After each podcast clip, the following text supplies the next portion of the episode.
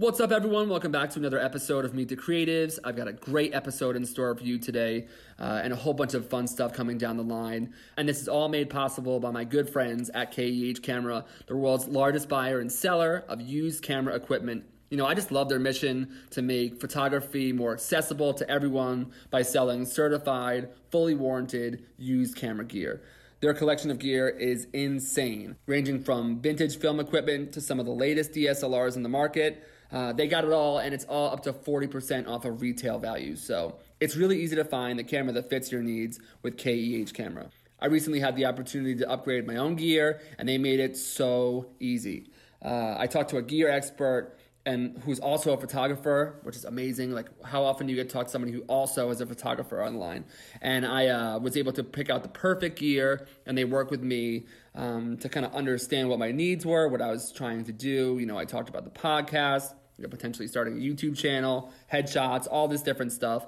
And they were able to work with me to put together a kit that perfectly met my needs. And uh, over the last couple months, I've been using it with my personal freelance clients, um, with my friends and family and it has been so exciting to dive back into photography. And you know, with this new gear from KEH, I really feel feel like there are no limits as to what I could do. So you know, I'll be documenting that in the coming months.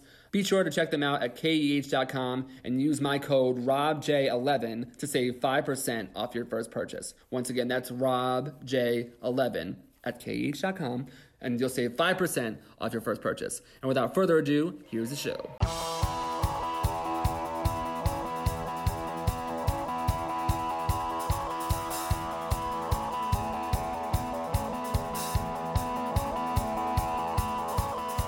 Welcome back to another episode of Meet the Creatives. Today, at long last, I'm here with Chris Bettig, design director at YouTube. Thank you so much for coming on the show, and thank you for your patience with the uh, technical issues today. no problem at all, Robin. It's really nice to be here. Cool. I'm happy we got it going. So let's get right down to it. Uh, just before the podcast today, I was watching a YouTube video, ironically enough, of a presentation that you did about the brand at YouTube uh, and you were one of several speakers there. And, and, I find it really fascinating. And just to give some context about kind of my interaction with the platform, earlier this year I got an Apple TV and I got the 4K one, like the good one. And then I got YouTube TV, which is really cool. And I love the interface of that. YouTube Sans, I want that like for my website. Like it's the greatest. so then I got that, and then I got onto YouTube Premium, and I started realizing like the usability and the function just made so much sense and it was uh, beautifully designed. And i know that you're kind of uh, a big part of that at youtube. So uh, tell me about your journey to youtube. How did you get there? I know previously you worked at google and uh, you know the parts you find most important the floor is yours. First you know th- thanks for that. Um, yes. So many kind words about like YouTube products there, and a lot of you did a lot of product placement for me, so it's kind of nice. So this is not an ad. This is not. It should be an ad. I should get at least like one free month of YouTube, like I'll, TV. I'll, on, we work that out. I'll make a few. Uh, I was gonna say I'll make a few calls, but no one at work has a phone at their desk. It's not like yes. these, so I'll send a few uh, pings, as they like to refer to it at, at Google. But nice. um, so my journey, like prior, I mean, prior to Google, I was a design director at Urban Outfitters for a really long time, like 11, well, seven years actually like full time like on staff and then i stayed on for a few years afterwards. Like i started my own freelance sort of little company doing design projects and urban stayed my biggest client um, for a number of years after that as well. And what we looked there at um, doing was bringing the brand to life through physical spaces because they didn't do any advertising or anything like that. Mm-hmm. um, so it was you know still identity design and branding but again, in more like physical 3D like experience with a human being um, coming into a physical space. And Google recruited me, I think in like 20, they reached out like 2010 and I, I started like early 2011. And they had like similar problems that they wanted to solve. Um, mm-hmm. Whereas these aren't like physical spaces that human beings engage in, they're digital environments that people spend an inordinate amount of time. Uh, so to make um, these these digital places that people spend all this time like you know engaging like easy to navigate like cohesive so it feels like you know because google had like 200 companies like not necessarily 200 apps but like you know, there's AdSense and all these, you know, sort of right. behind the scenes like different facets of it. You're right. Yeah, and then like the B2B stuff and and and all that sort of stuff. So can that be like an ecosystem that's like cohesive? And I think like Larry, our CEO or whatever founder at the time, had like this one catchphrase that he kept saying over and over again, um, which became our mantra of like one beautiful user experience. You know, and so that was really our, our target. That was a project called Kennedy, and so um, they brought me in to kind of like lead like a visual design group um, to handle that. And it was at a key time for Google too because. And this is like roughly what year? 2011. It was a, it was a key time because Google had uh, just sort of decentralized their UX teams, and so in order to move more quickly, and Marissa Mayer brought me in because she saw that if that was the case now, where you had like your designers, like for the calendar product, like sitting with their PM and Eng, like they can work better and be a better team and like solve uh, problems more quickly. Uh, when everything kind of came together, like what would tie app icons together? If like a team is sitting in Zurich, a team is sitting in Singapore, and a team team is sitting in Mountain View, like how do we make sure that core interactions like in a drop-down menu are the same so that we're not inventing like 300 different drop-down menus or we don't have right. like uh, you know, app icons that are wildly different from each other. Like, especially since, you know, uh, it's a little bit different now. I think Apple does do like Apple Music is available on Android, but at the time, like Apple only had their products on or their apps or whatever on their hardware and their OSs. And, and they would build it, it, for you if you submitted it. They would do like their version of it, correct? Yeah. And See, like, I was paying attention in your talk, man. I was paying attention. yeah, like they did. They built the first. I did like, research for the first time in my life. It's great. yeah, like Apple did Maps for us, and then they, I think they they also did the YouTube app. But uh, you know, our products are like on every platform. They're on Xbox, they're on PlayStation, they're on Nintendo. Like you know, even the handheld, the 3DS or whatever, 3DS, the Switch, the Switch, the. Uh, they used to be on the Wii U. I don't know if the Wii U is still a thing anymore. Mm-hmm it can pre-installed on Samsung TVs, and you know it's on iOS. It's, it's, it's, we, our products are like kind of everywhere, especially YouTube. So yeah, trying to have like some sort of centralized team that oversaw like core interactions and core visual design was like a big thing. And so I worked on that, and um, we launched like the first like visual asset guideline. It was like I don't know, 20 some odd folks, all like these amazing folks. And a bunch of them are still there. Like there's this great creative director, Jonathan Lee, who's still at Google. I think he's on like assistant now, but he worked, we worked with him on, on a lot of that stuff. And great design, Jesse Kazmarek and Zach Gibson and uh, Roger Odone, who's like going on to do like branding for Uber. And I think he started his own thing now. Jefferson Chang, like so many like really good um, folks that like contributed to a lot of this like early work, like Kennedy, and then like we all became like one team. We were kind of scattered throughout um, Google, and we became one team, which at the time was called UXA, but eventually became publicly known as the Material Team. So yeah. we're about 20 folks, and after Kennedy like went out the door, we made the guidelines for that, like for UX and visual design. We started immediately um, working on material design, correct?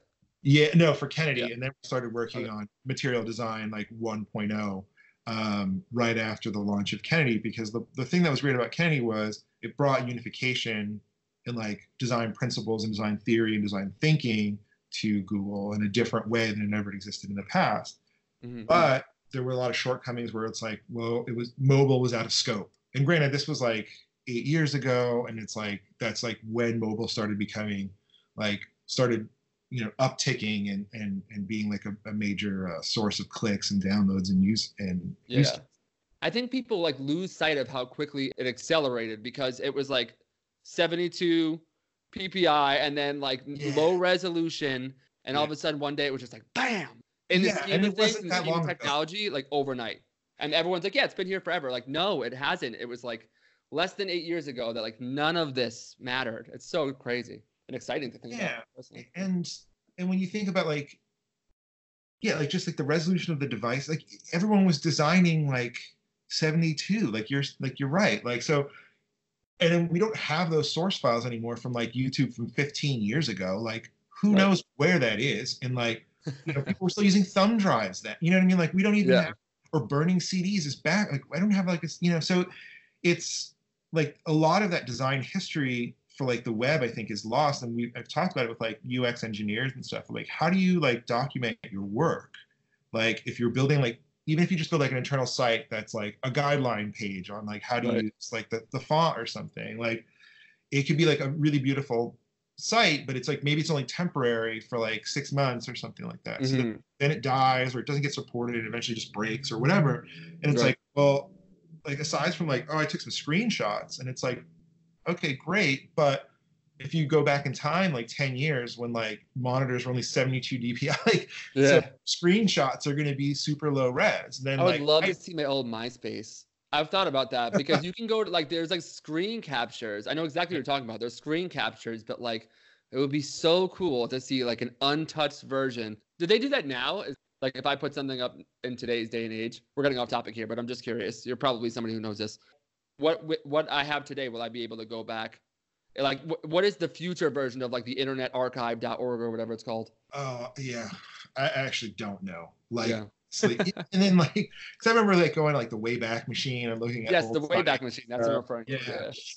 But this is normal for my podcast don't worry it's always all over the place there's no rhyme or reason there's no notes well and i also go like i like eh, all the folks that work for me, it's just like, oh, here we go. Chris is going on another tangent. I'm like, but it's oh, relevant. I swear. Somehow it all connects. Exactly. Exactly one of the things I loved about was, you know, talking about like wrangling all these design elements, and you did that at Google. And then at YouTube, you guys went on this monumental, global, bigger than life design challenge, really.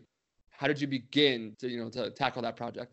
It's all really wildly surprising to me. Like the whole experience, like the day to day, it's like I'm constantly surprised um, by like volume, scale, size of our teams, like the challenges we're trying to face, like the things we're trying to do, the problems. Going from Google and having launched like Material One, and then the other thing I had worked on and launched before I left was design.google.com, like this this like external like place for design communication to happen and for our guidelines. Dude, I lo- I'm obsessed with that. I used to go there all the time. Yeah, I mean, I was just pushed through like the launch, which like the original site was pretty crap, and then it went to an amazing place like after I left. So I cannot take credit for that.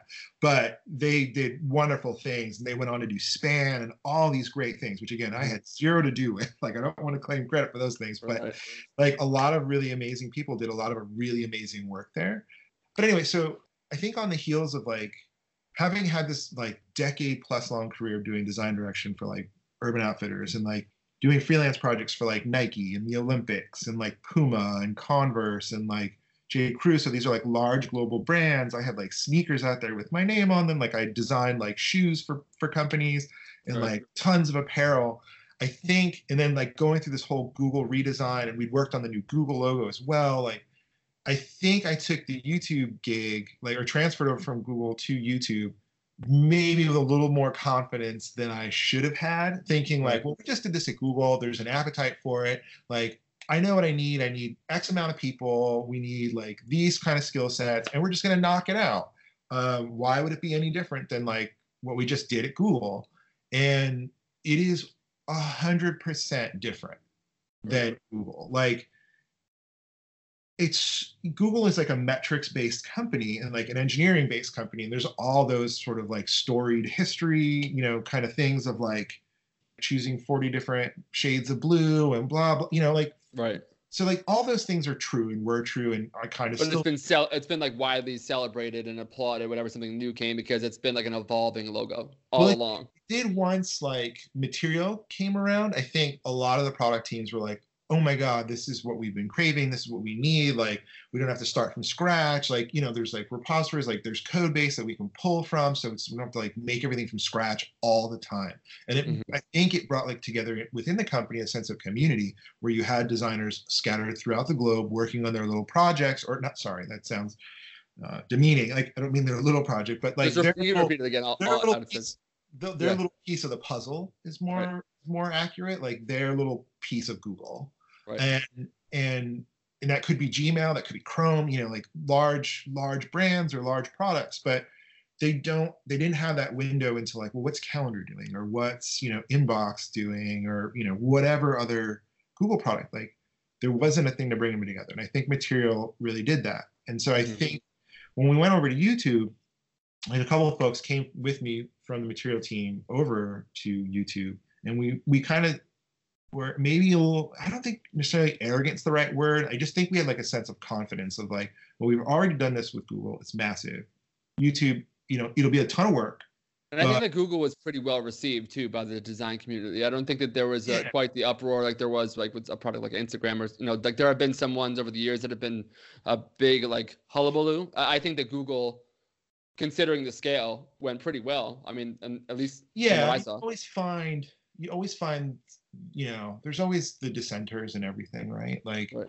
there there there's definitely folks that are like I definitely see comments even still today, even with like M2 out where there are people like this it just feels really boring there's nothing really like it's meh you know and you're like uh, okay like again this isn't like x tiny like fashion brand this is like a company right. like literally like a third of the earth uses this like if not yes.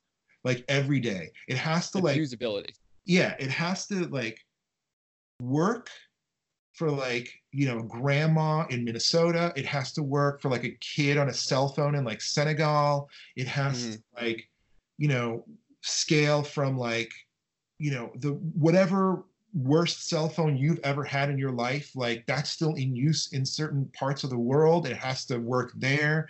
It has to work on old browsers. It has to work on different like uh, pixel density pixel density screens like right has to work within like the Xbox world or the PlayStation world or the Samsung world. We have mm-hmm. like when you buy like a Galaxy thing from Samsung, they'll put a design layer on top of material design. So we have to combat like every other major company's like design and their guidelines and their system and oh it's, another like, nightmare. You have so many like layers of complexity and it has to work for everyone. Like at the core of what Google is is like that mission is like organize the world's information, the you know, and and make it accessible to everyone.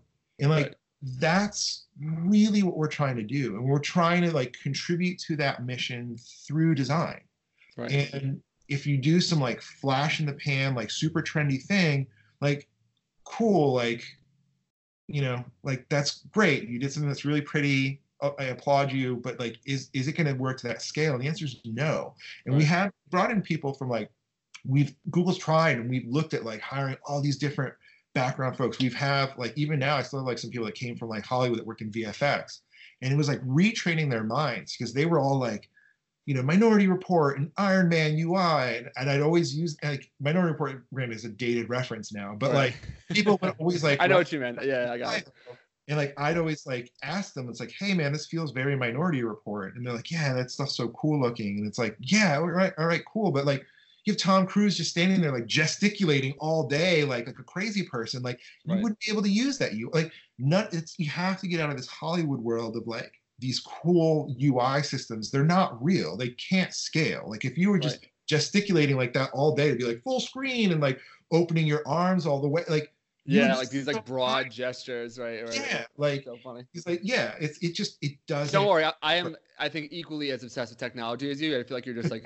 I, I definitely way further ahead than me, but I, I love it. I could talk about this stuff all day, so I know exactly what you mean. But yeah, for, so I mean, like, I would love to be able to like, hey, we reinvented the wheel here, we made this crazy amazing thing, but it's like will it work for all those use cases we out like i outlined like right. and usually the answer is no and so we have to try to figure out like you know the most simplistic clean thing we can do that can scale massively that's awesome. and so again having gone through that and coming over to youtube we thought like we were kind of prepared um, but but youtube's like on a whole other level where you move like even if you increase the header on the page like four pixels or something you know and it bumps like the content down four pixels you'll see like immediately like millions of less like clicks on those videos or whatever wow. like just four pixels like closer to the fold like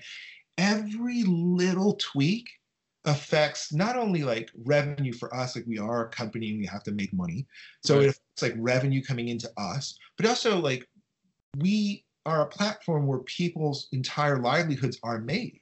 So yeah. it's affecting like individual people. Like so we have to be really conscious of the choices that we're trying to make that a we're, you know, we're not just doing the best thing for our business we're doing we're, we're paying attention to creators like and not just like top creators like the big name people but like the everyday user and then mm-hmm.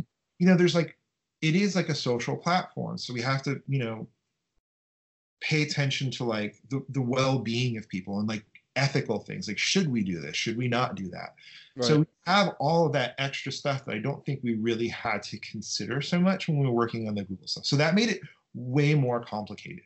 Right. uh, but also probably like i would imagine more rewarding because because like when i look at like the youtube like the interface as it stands now like when you guys did the rebrand i looked at it and it and it made it made so much sense but it was also like it, it must have felt good as designers and as engineers and people making this the, like the to see the usability increase because i definitely felt that especially in an interface like on like the you know like youtube tv yeah. like when when one of my favorite things that you guys do not to get off topic here but i guess it actually has to do with what you're talking about uh, one of my favorite things that you guys have integrated on on the app on ios i would imagine also on android is and I, I don't know if you were involved in this, but like maybe you could speak to it. Uh, I think it's a game. I think it's a huge game changer. It's the ability to scroll through live TV with real, like, with real like thumbnails right. of like what what's going on. I yeah. mean, people dreamed about that back in the age. You know what I'm saying? Like, if you can go back in time and just take the YouTube TV app and show it to someone who's just like you know sitting around their crappy old TV, it would it would blow their mind. I just think it's really cool. But was that hard to do to to well, get to reinvent TV? Well, that I don't know.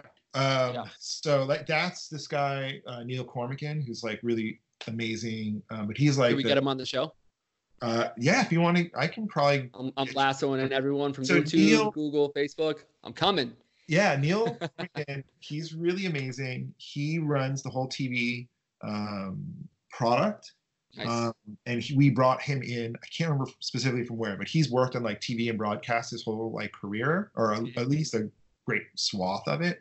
Right. And we had hired him a couple years back, um, and he came in and started working on YouTube TV like before it was even announced. When we were just like, you know, trying to hack this thing together just internally. Right. Uh, Neil's guided that whole thing. So like my team, what I do is more about identity design, like, mm-hmm. uh, like when I came over to YouTube, I was like, hey man, to my boss, it's like I don't really like UI like is not like my background. So it's right. like I worked as like the visual design lead on a lot of the stuff for like Material or Kennedy. Um, and like interaction is not really like my background.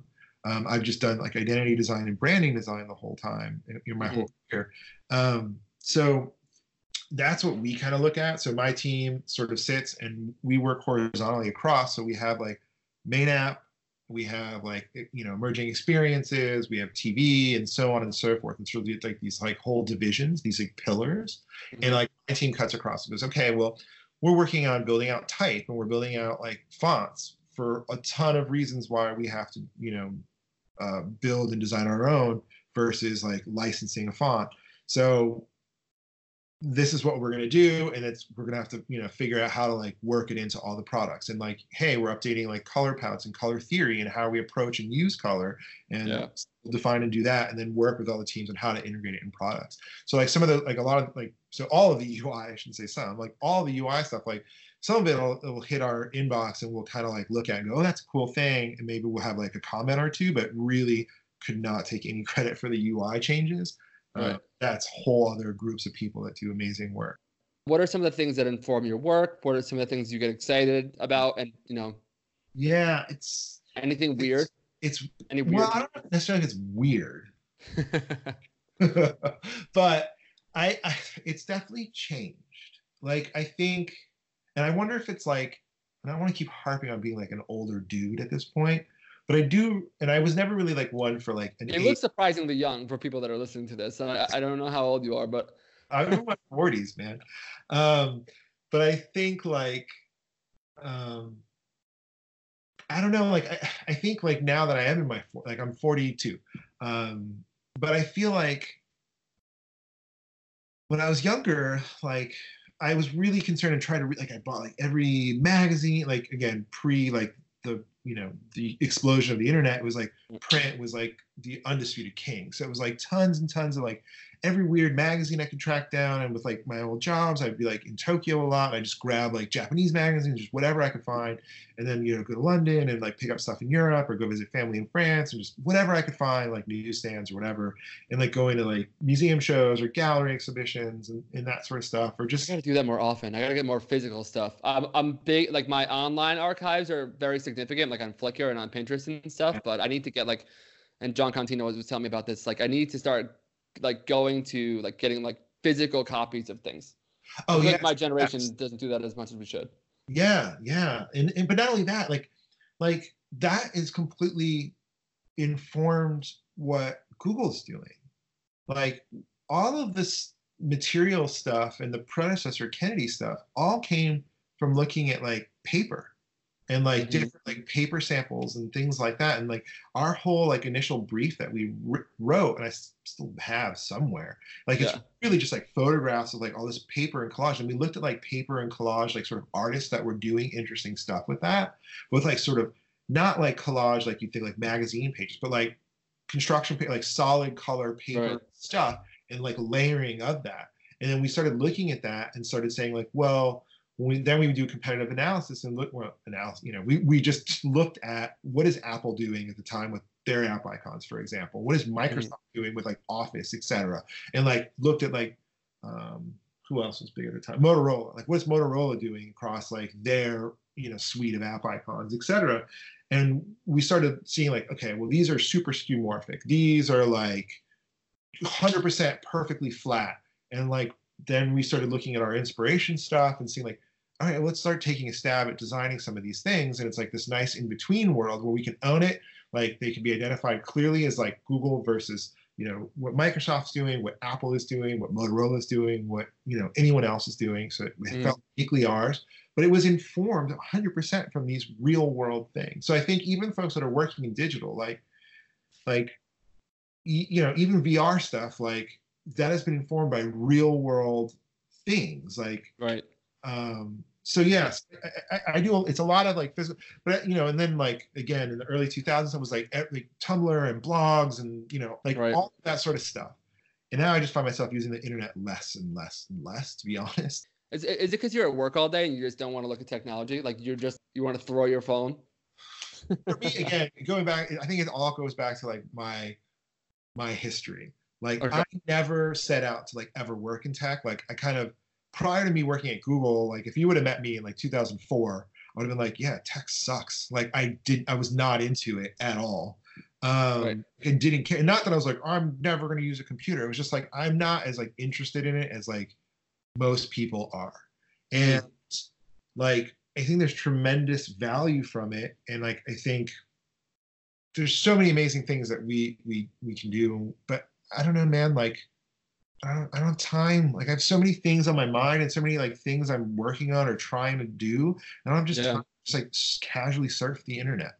And yeah. like, and when I do like want to unplug or something, I don't find that unplugging because then it's like, oh, then I'm probably going to read some article or do some research for something. Go, oh, that image could be that's really cool. I should find more stuff in that same vein as this image here, and that could be a mood board for this other project I want to do down there. It just ends up being all about work.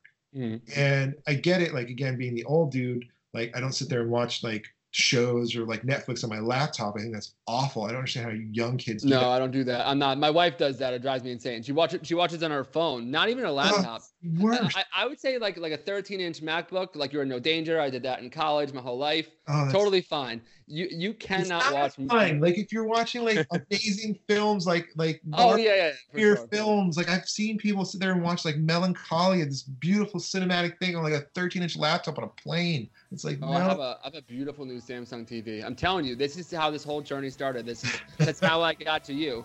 Anyway, let's wrap this up, dude. You've been so cool. This has been so much fun. I feel like we'd be best friends. It sucks you are the man, sir. Thank you very much for doing this.